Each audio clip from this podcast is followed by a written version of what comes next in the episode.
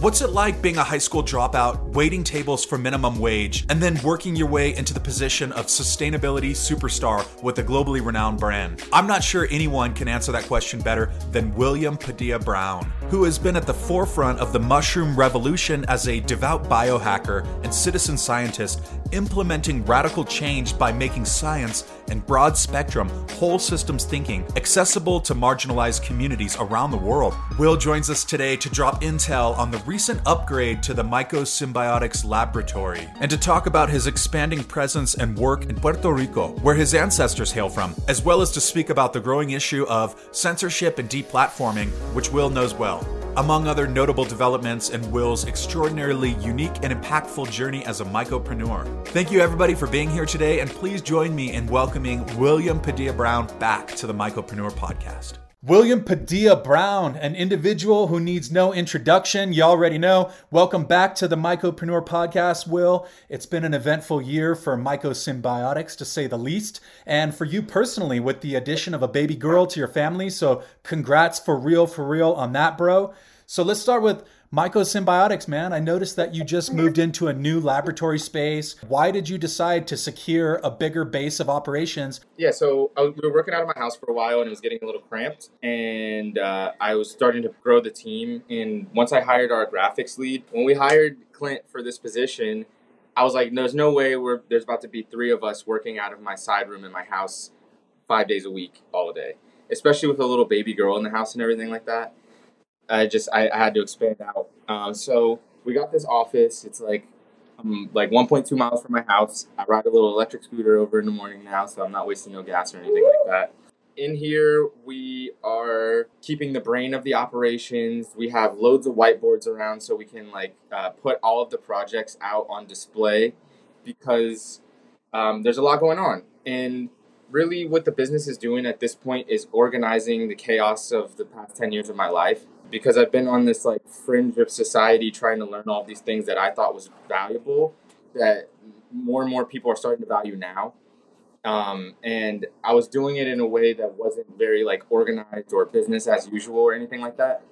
So like I developed a valuable business first and now I'm trying to figure out how to do business. Dude, I'm so inspired by you, man. I think that you're really doing it from the grassroots level, from the DIY hustle level. And that's such a valuable perspective to come with because as the industry of psychedelics and plant medicines gets bigger and bigger, so many people are coming from the opposite perspective where they know the business acumen and now they're just getting into something maybe they don't fully understand. And I think that's why we're seeing a lot of the mm-hmm. landscape play out the way it is. And that's what happened with cannabis, from what I'm understanding, talking to everyone there, which is what we're hoping to avoid with plant medicines and entheogens and things like that. And I want to I want to get deep right off the bat, man. And that's I've noticed that um, you've been spending more time in Puerto Rico. And to be honest, the first time I ever saw a picture of you on Instagram, you were doing DNA sequencing from a mobile lab in Puerto Rico with this beautiful view of the ocean there. And I was like super inspired. Like I'd never seen anyone doing citizen science like that, much less in such a beautiful place and with such a mobile,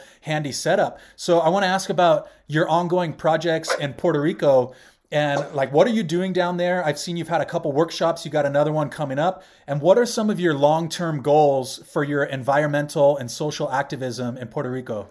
My paternal heritage is, is from uh, puerto rico. We have indigenous heritage there. Um, it actually makes up a significant percentage of, our, of, of my makeup. We, we did one of those dna things. Finally caved and gave the gave the corporate overlords my genetic information. But uh, um, we figured out some good information from it, and I also pinged like 200 other family members that already submitted their DNA. So I was like, hey, they could have pieced me together anyways.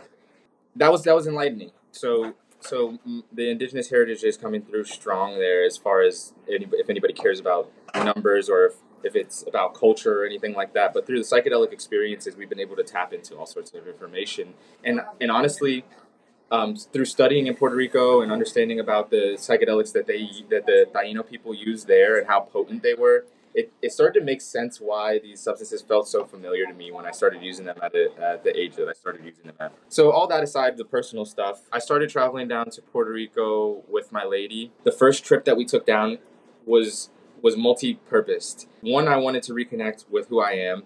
I've been like on this search of discovery of self-discovery for a long time, and it's like all right, it brought me to the history of Puerto Rico. It brought me to understanding my family. I, I went and connected with my abuela in California and asked her about what it was like growing up there. Asked her about her family, her parents, and all these kinds of things. And she told me about her her in, indigenous father that was growing sugarcane there, and how her mother came from Portugal, and how she was how she came to be, and all these kinds of things. And I just wanted to learn more about myself, so I went there to, to do that, and it, um, also to reconnect with my lady. We had like a brief period where we went together, and I was like traveling all around the U.S. doing a bunch of business and stuff like that. So it's been nice to like rekindle the family, and that was part of the reason why we went down there, just to like have a have an experience with me and my lady. While we were down there, I started to really connect with people that are living there, Puerto Rican people that are living there, and the realities that they're facing there. So a lot of people look at Puerto Rico as like some island paradise, and it's just for fun, and like oh, like we like Americans get these tax breaks, so all these crypto people are looking at this and that stuff.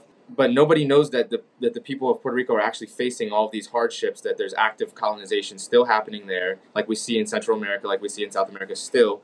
Like I live here in, in the Northeast, and most people, because this place is fully colonized, don't think that this is like they think that oh colonization is a thing of the past. That doesn't happen anymore.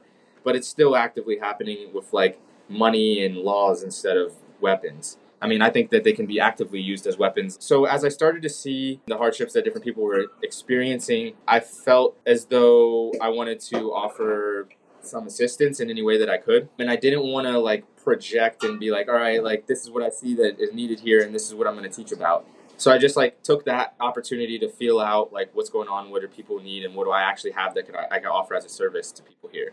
A lot of people were interested in learning about mushrooms while I was down there, so I took the next opportunity to launch a mushroom class, and I taught about mushroom cultivation in the tropics, which is something that I've been very interested in because when I was studying for cordyceps cultivation, I studied a lot from South Pacific islands where they developed a lot of outdoor tropical mushroom cultivation techniques that produce abundance of uh, mushrooms outdoors, way more than we than we're dealing with in these controlled indoor environments. And nobody's doing this kind of cultivation in the West. I don't know why everybody's spending so much money to build these big grow rooms and put all this energy into intensive controlled environments when when outside is providing us the perfect environment seasonally to grow all sorts of different mushrooms. So I took that information and I and I launched the first like tropical focused mushroom cultivation class where we straight up like took coconut water and used that for liquid culture and for our agar, and then we broke those coconuts down and used the husks to grow our mushrooms on it. It was like full full cycle, uh, a lot of fun. And um, in that trip, I started connecting with more farmers, and I started to identify the tropical inputs for my family's life and for our business life that we're paying big corporations for on the regular basis that we don't want to continue doing that for. I don't own any land, and I wanted to, I want to buy land. It's something I've been looking to do with uh, with myself for the past couple years, and I figured buying land in Puerto Rico would be the best for me and my family to return to the land that my family's from, and to be able to offer services to the to the people there. A lot of the farmers are also sending off samples of their coffee to Europe to get genetic testing, sending samples off island of chocolate to get genetic testing. So that's something that we can bring to the island and offer people there that reduces the amount of money that they're spending for it and also uh, gets them data faster. And it's something that's very that's really needed right now. So that's something that we wanted to offer to the farmers down there. And then we just started seeing permaculture as something that would be broad broad spectrum, well received. So we launched the permaculture 101 class down there the last time we were there in March in preparation and just kind of gauging out and feeling out how everything would work out and now we're going full on into launching the permaculture design course down there to educate people, and we've made it very affordable for um, for people on island, particularly, to come in and offer some scholarships and things like that. Uh, and we're kind of using some funding for full, like regular price tickets to to bring this in. We're also actively looking for sponsors. A couple things that I want to hit before we go into the next thing about Puerto Rico, since it's so uh, connected to me in my heart right now. I want I want to find space for my family that feels good. Puerto Rico is the only place in the U.S. where my partner feels close to her family and comfortable with still having the amenities of the U.S. as growing up as a U.S. citizen. She hasn't had the experience of traveling internationally like I have, in in the comfortability with that. Um, so, in, uh, as we as we're growing together, uh, Puerto Rico seems like the, a very good fit. And for me, it's a place where I can go where I'm still close enough to do the business that I have to do here in the U.S where I can tap out of this day to day, Monday through Friday, I have to be on a schedule because that makes my consciousness go into like a, like I'm looking at time in a microscope all the time and I want to look out or look up sometimes. and like like everybody just looks at time in the microscope if you're in the fast day-to-day schedule whenever there's many ways that you can look at the experience of time. And when i'm in puerto rico it gives me a broader spectrum of for my consciousness and i can take that time to uh, to plan out my business more. It gives me like a bit like i'm like looking at everything from above or something like the same thing that people do psychedelics for i just personally don't do that much i don't really trip that much like everybody thinks because i'm in the psychedelic scene and all this kind of stuff that i must be tripping all the time or something but like I had really potent psychedelic experiences when I was very young, and that was it. That's really what I needed, and now I just smoke hash, and like, you know what I mean. So like, but when I want to have those experiences or the different states of consciousness, I know how to put myself in different places that are conducive of me having those experiences where I don't have to like. Sometimes tripping out in in Babylon is not fun for me. Like when I'm tripping out and I'm in racist Pennsylvania, and I gotta like be thinking about all those things like while I'm trying to just be a goofball human. Like I have to be like still like making sure everybody else is comfortable around me. So yeah, Puerto Rico feels good for me like that. And then the economics of it. So like I'm buying bananas, I'm buying coconuts, I'm buying chocolate. And and a lot of times when I'm doing this on a regular basis, I'm supporting companies like Chiquita Bananas or Dole or or all these other companies that are actively doing things that I don't agree with in the world. And for the rest of my life, which may be very long considering modern medicine and considering that I'm healthy and considering that my unhealthy grandparents made it to 80 years old with diseases and things like that, I might live longer than that. So if I'm gonna be invest, if I'm gonna be buying bananas from them for the rest of my life, if I'm gonna be buying coconuts from them for the rest of my life, I'm gonna be giving them a significant investment to do things that I don't agree with, and like that goes broad spectrum. So I saw I see Puerto Rico as an opportunity for my community and my family to secure the inputs that we need for our day to day life without supporting industry that we don't believe in. So uh, we're going to take our time to farm down there and then utilize those products that we produce down there in our products, like our cacao product that we have through Mycosymbiotics, and then just in our kitchen for my family, whether we're in the US or not. Hell yeah. And I know that food sovereignty and sourcing food and teaching people how to grow food is something that you're very passionately involved with. And I think that's a huge blind spot at large in our culture. We know that there's food deserts and a lot of inner city urban environments. Myself and my family, I grew up with a heavily industrial food supply diet. I think a lot of people in the suburbs did. And it was just normal. Like you go get your Franken chicken and like McDonald's on Wednesdays as a treat and stuff like that. And it took me me a long time and it's still taking me time to kind of unlearn that and to deprogram and reprogram. And if you look at a lot of indigenous cultures, especially with entheogens, that was a huge part of like shamanic practice is that the diet was so integral. I think as like a lot of people start getting into microdosing or entheogens and things like that, like that's such a big component that needs to be discussed is about the diet that you have, what you're putting in your body. And like I've eaten food that has actively fought with my body and suppressed my immune system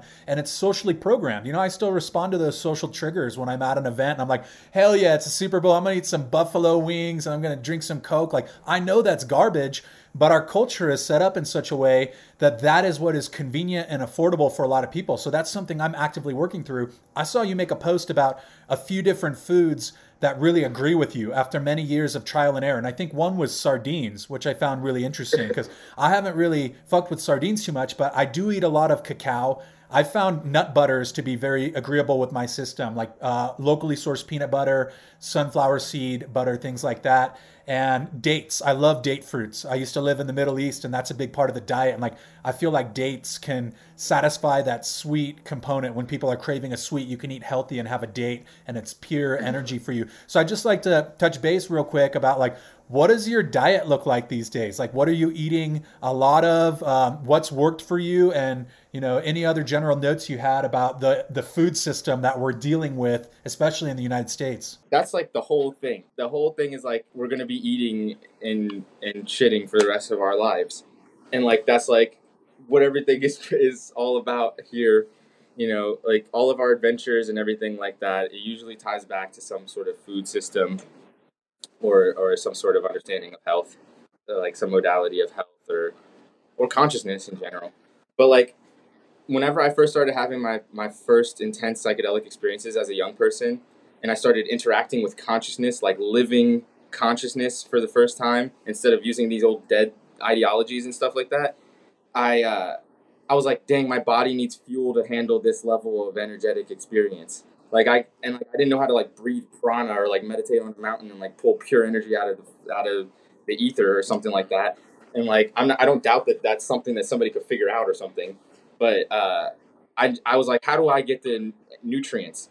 I like I like I quickly knew that like my body wasn't nourished right for me to be thinking the way that I wanted to think when I got glimpses of thinking differently. Um, so I didn't know how to eat. I grew up on oatmeal cream pies and lies, just like most people. Like, but both of my parents did not know how to eat healthy diets whenever I was growing up, um, and uh, that affected my health a lot. Like, like I don't tell that many people, but I felt more comfortable in myself to start saying it. But like, I, I didn't have regular bowel movements in my life until I did, did psychedelic substances. I almost died multiple times from from being constipated from the stress and from the nasty foods that people were putting in my body. Like so backed up that I literally almost died. Like that's a both a psychological and a physical issue. And I had to figure it out for myself. I left my parents when I was 17 years old to get my own place. And the first thing I did was figure out how to get as high as I could on cannabis because when I was high is when I could think better. And the first thing I did was figure out how to make myself shit. Like I literally had to figure it out as a 17 year old. Like nobody could figure out. No doctors could tell me that they would just give me medicine or this or that. They wouldn't tell me my diet was the problem. Like so, I had to find peace in myself. I started meditating.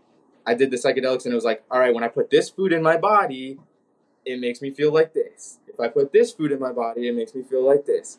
And from there, I just started working off of that. And like, I literally started growing the food that I needed because I couldn't go to the grocery store to get the foods that made my body feel the right way.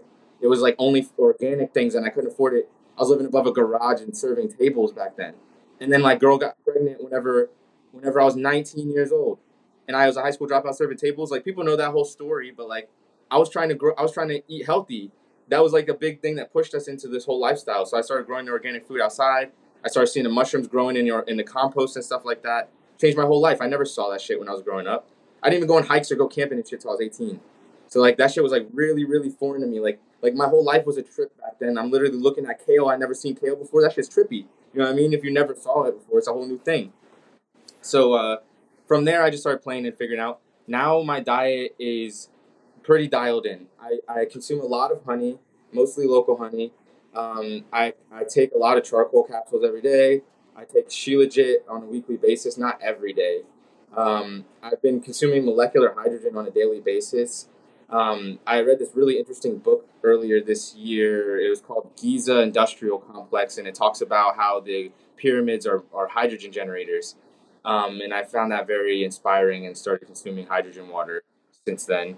Um, or, and then you can buy also like molecular hydrogen tablets from a couple different companies that dissolve bubbles into your water. Um, I've been really enjoying that. Um, and uh, sardines, I keep regular. like it's funny. I usually eat sardines with some sort of spicy ferments like kimchi or something like that, or pickles, um, and like or some and then some sort of carbohydrate like crackers or sourdough bread or something like that.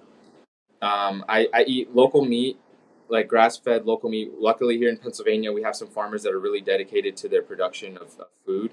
Um, so so whenever this global food thing starts happening, we actually have some resilience here um, so there's really good local meat that I can access.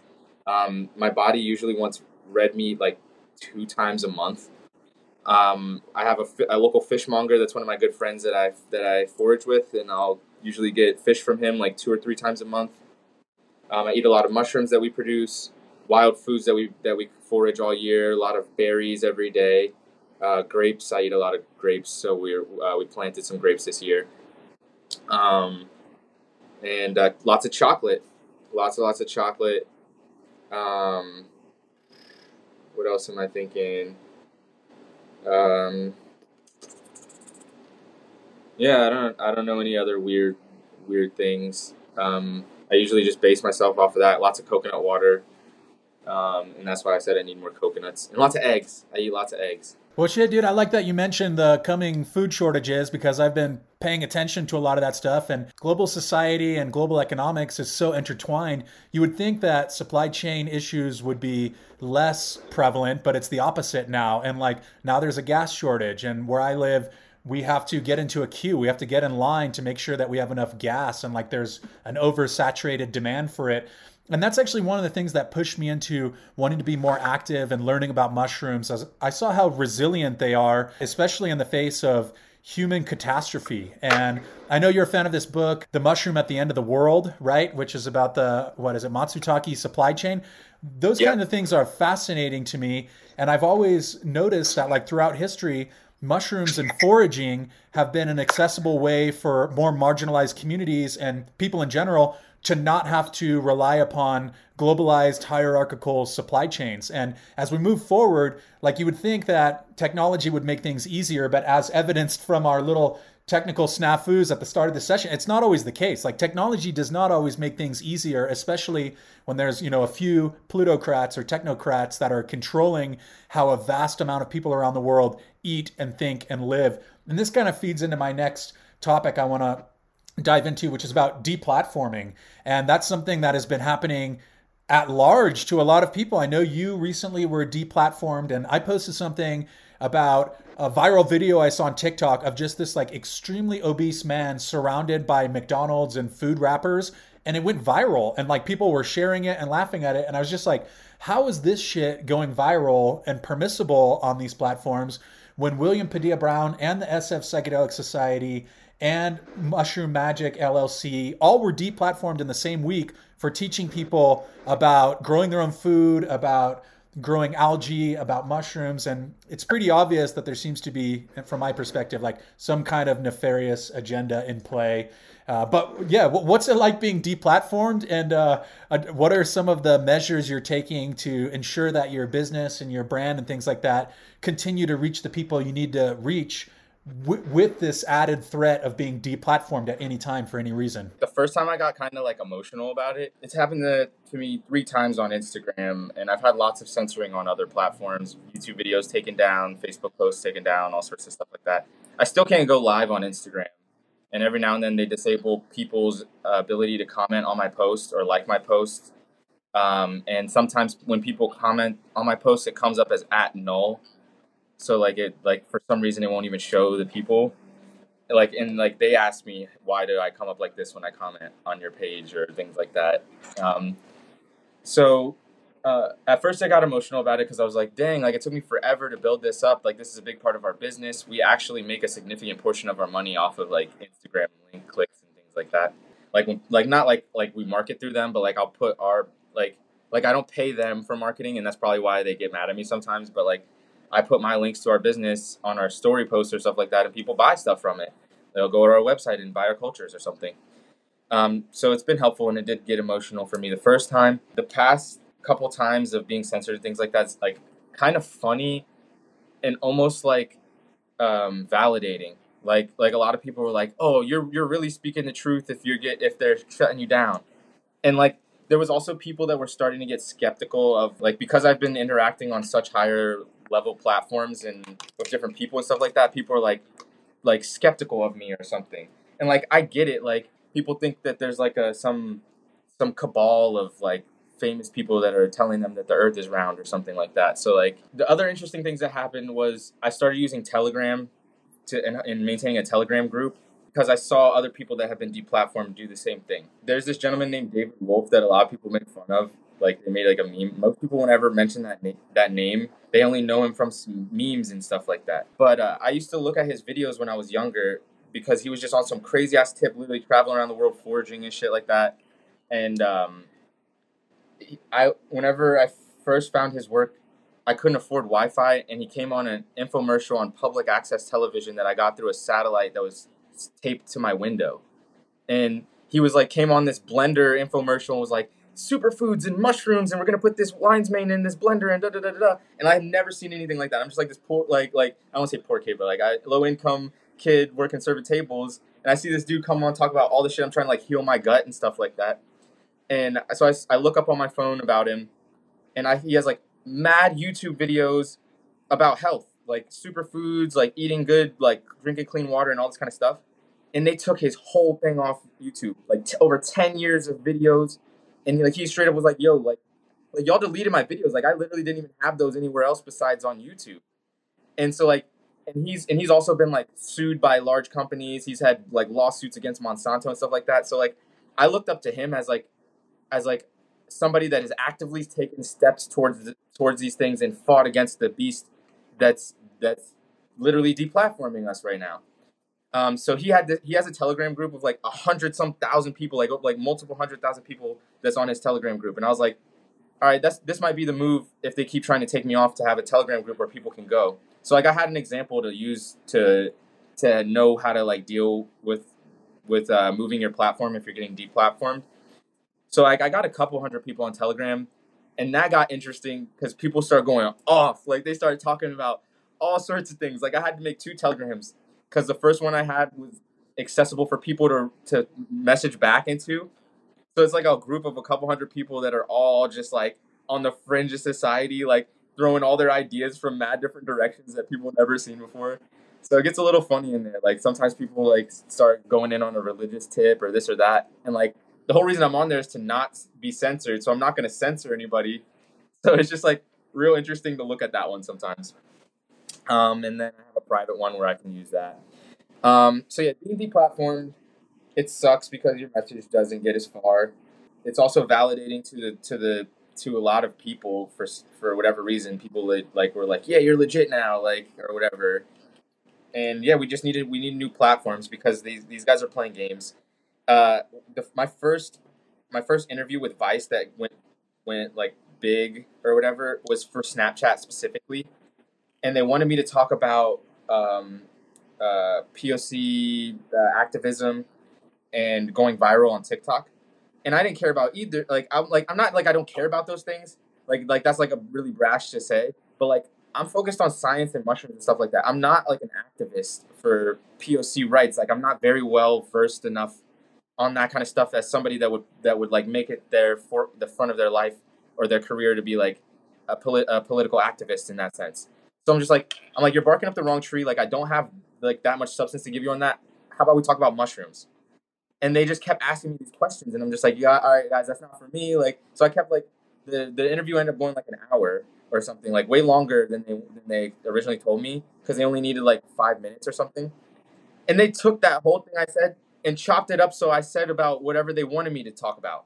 And that was the first time I ever seen anybody do that to me and I was like, if, if Vice is going to do this to me for a five minute Snapchat video, what are they doing? What is everybody else doing for all of the actual things that really matters?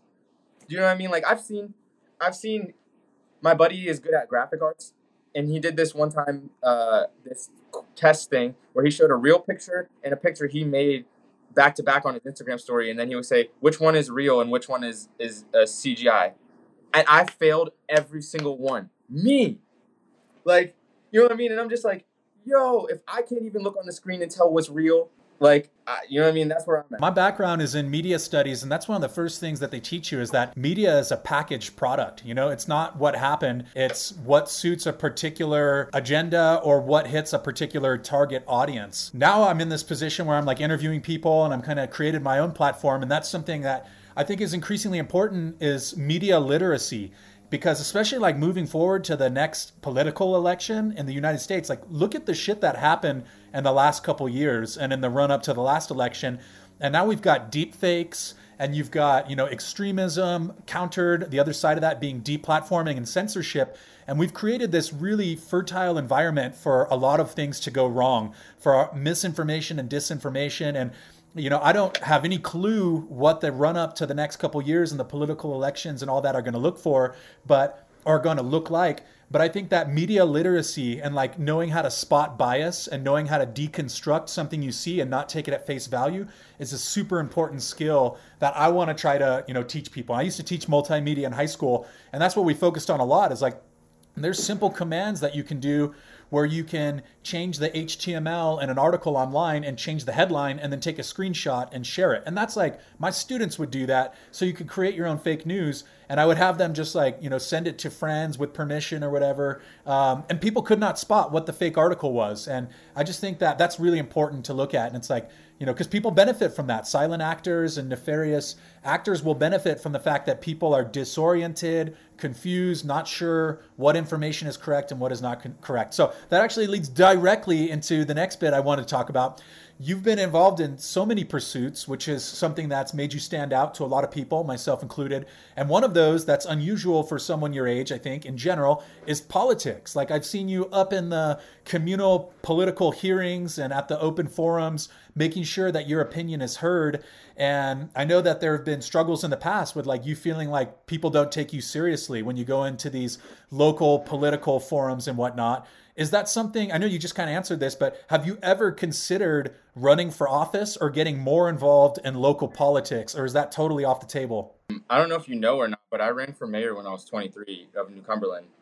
Before I went public, like like really public, I didn't give a fuck about social media.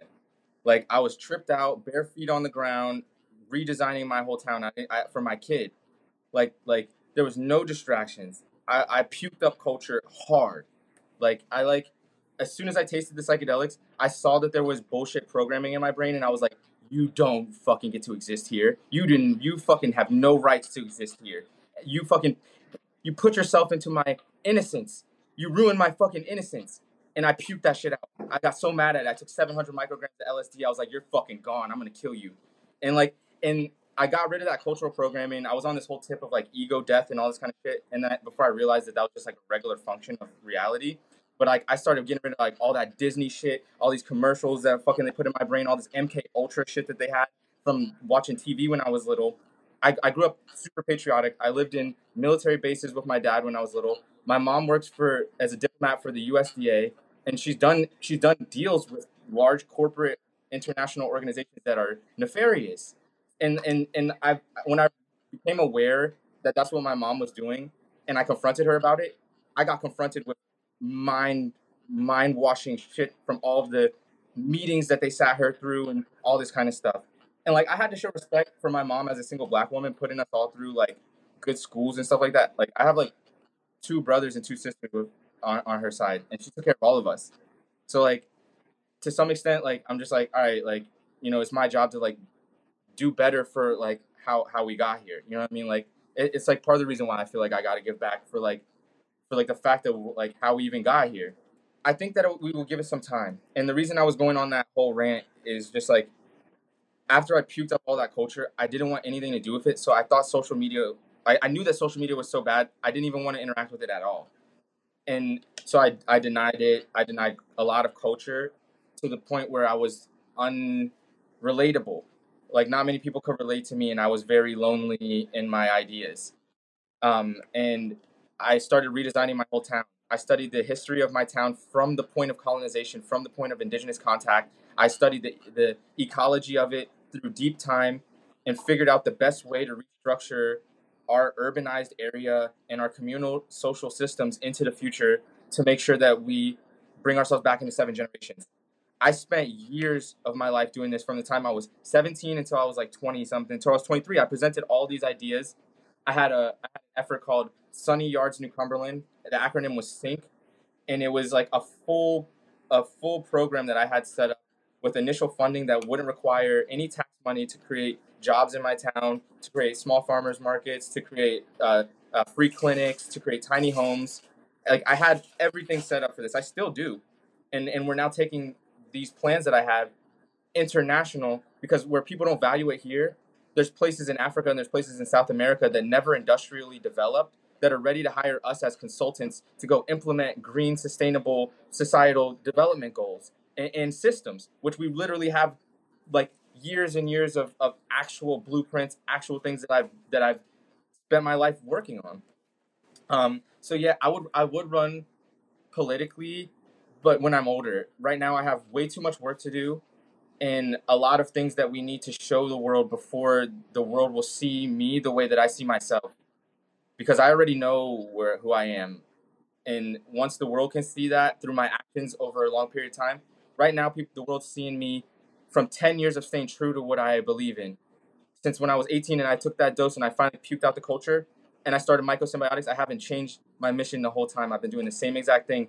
So those actions stand through time for people to see you beyond your words.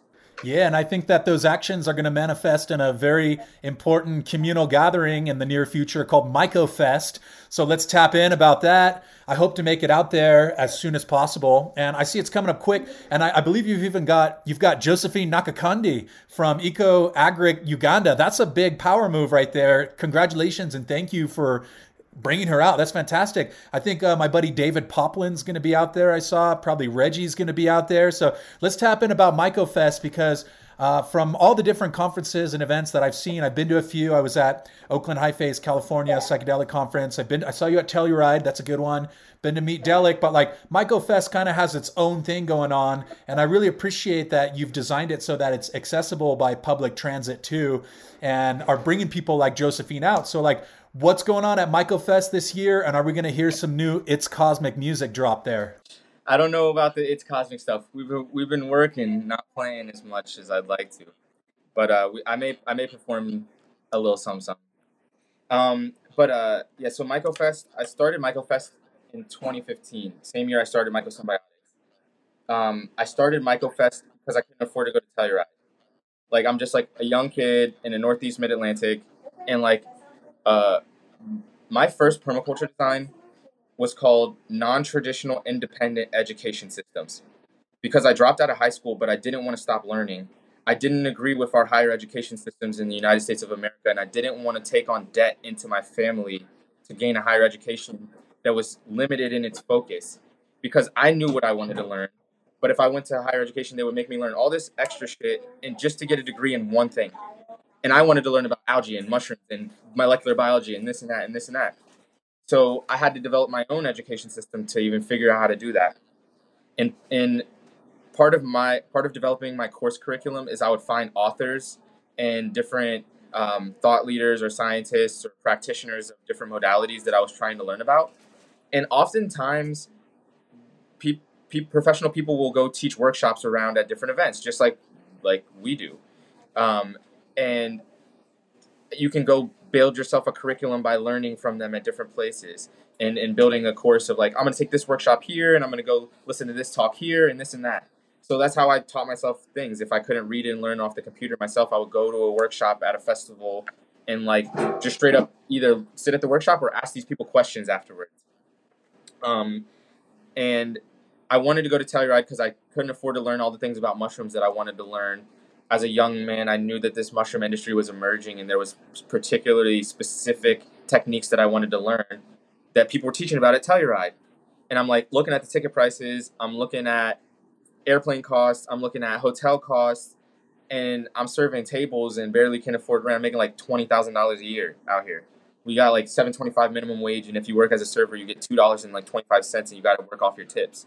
So I was like, really out here, just like oh, can I really afford to spend like a like over a thousand, multiple thousand dollars to go to this mushroom conference? Nah. Um, and that's just real. And I love Telluride, and that's no shade to Telluride because what they've created and what they do is is monumental, and it and and that's why it costs money. Um, but I knew that being here in central Pennsylvania, not a lot of people know that Pennsylvania touches more states than any other state. Um, and it's very easily accessible to New York City, DC, Baltimore, uh, Philadelphia, and Pittsburgh. Um, so I knew that I could get access to a lot of kids to come here. So I started my own festival just with regional speakers at first. I, I just got people who come from New York, from like North Carolina at the fir- at the farthest, um, to come teach. Um, and so yeah, I started that in 2015. Every year it's grown. We've had um, uh, help and direction from a lot of different people, like um, Olga Tsogas and Cassandra Posey, and, and different people have come in throughout the years and like um, you know added their additions to it. Um, it originally was called the Mycosymbiotics Mushroom and Arts Festival. In uh, 2018 or 2019, we changed the name to MycoFest. And uh, you know now it is what it is. We got three days: Friday, Saturday, Sunday. First weekend in August every single year. Classes from the time you wake up till you go to sleep. Forays with international experts in identification of wild species. Um, this year we got school buses that are going to be taking people from site to foray sites um, uh, camping. Uh, we got amazing vegan food, different omnivorous food options. We got a full on marketplace of entrepreneurs showing how they're doing business and how they're sustaining themselves and their families, doing all sorts of interesting arts and, and regenerative businesses so that people can come and actually see like not only can I learn this stuff, but there's actual real world models of, of, of people that are living and breathing that are doing these things that I want to do with myself. So like it's like a really unique place for that. Um, and then we tie it all together with live art and music that's like resonance with with us. Because like I will go learn at these different scientific events or these farming conferences, and they'd be doing like hoedowns at the end of the night, or it'd be like some like bluegrass shit or something like that. And I'm not saying that it's like that's not, that that's like not cool or anything like that, but that does not represent me where I'm coming from out here, like Philly, Baltimore type energy, New York City type energy. Like we out here like vibing, you know. I mean, we want to bounce. What are you talking about? Like just because we are learning about some nerdy science doesn't mean that we're still not representative of who we are. We are out here listening to hip hop. Like you'd be looking at people's lab videos and they'd be like blasting some hip hop and shit while they're doing petri dishes. You know, that's way more of the case than not. So like so we've just been representative of that. We've done hip hop shows at, at, like every night at our festival. People play drums. We have fires at night. So like there's different like little micro communities and cultures that even start to create um, in in the festival. Um, and it's just like a zip file of information conducive of new realities. It is it is the dissemination of the biocomputer keys to our consciousness time zone in a space that we've created here in central Pennsylvania. Fuck yeah, man. I can't wait to check it out. If not this year, in the near future. It sounds like you'll keep it going for a while. So, you've given us some awesome discourse today, which is always a guarantee when you've got William Padilla Brown on the program. You're going to get into some heavy discourse quick. So, I'd like to wrap it up with asking you if someone's a newcomer to the entrepreneurial plant and fungi business ecosystem and they're genuinely committed to starting a business to uplift their self, their family, their community where's a good place to start to ensure that they have a successful chance at becoming a mycopreneur? I think one of the best places to start is with permaculture. That's what I did. Um, staying focused just on mushrooms is very powerful and very, very important. But we have to understand that nothing exists at surface and nothing exists in in a bubble. So if you're going to be growing mushrooms, you're going to be interacting with different types of life. You're going to be act- interacting with social systems and ecological systems. And I think that it's important that the individuals that are seeking to create businesses in this understand the dynamics of the interactions outside of of their work. Um, I think in doing this, it helps create more relationships of energy exchange so that we can keep wealth current. We call it currency, and it's most effective when it's moving. And a lot of people seem to be addicted to the idea of storing and stockpiling a lot of it when it's most effective when it's moving. So I think that understanding a permaculture approach, which is just a whole systems approach, it's understanding the whole system of, of your interactions. Um, I think it's a great place for people to start to create sustainable m- mushroom businesses. Because in mycosymbiotics has been in operation since 2015 since then i've seen a lot of mushroom businesses come and go and that's not even that long. Um, but we but we've stayed here with resilience because the model of our business is sustainable through permaculture design. If you if you do true permaculture design what you design will inherently be sustainable um, so I think that people should take a, a whole systems design approach approach to how they develop their businesses and recognize the business as how you're going to be spending your lifetime. That seems to be working out so far for you, man. So, again, thank you very much for coming back on the podcast and bearing with the technical difficulties at the onset. And looking forward to touching base with you at some point in the near future, man. You're always welcome to come on anytime you have something you want to share. And I wish you continued success and good fortune. And congratulations on the addition of a new baby girl to your family. Thank you so much, and thank you for giving me a platform for my voice. Okie dokie karaoke. What did you all think of that episode? I'm learning so much every time I host a new mycopreneur, and that's what it's all about. If you ask me, ongoing personal research and development, which works particularly well with the network effect. Just ask the mycelium. You can reach me at mycopreneur at gmail.com, mycopreneur podcast on Instagram, or www.mycopreneur.com. Thank you sincerely for joining us today. I hope you've enjoyed listening as much as I've enjoyed producing this episode. Take care of yourself and don't be a stranger. Peace, everybody.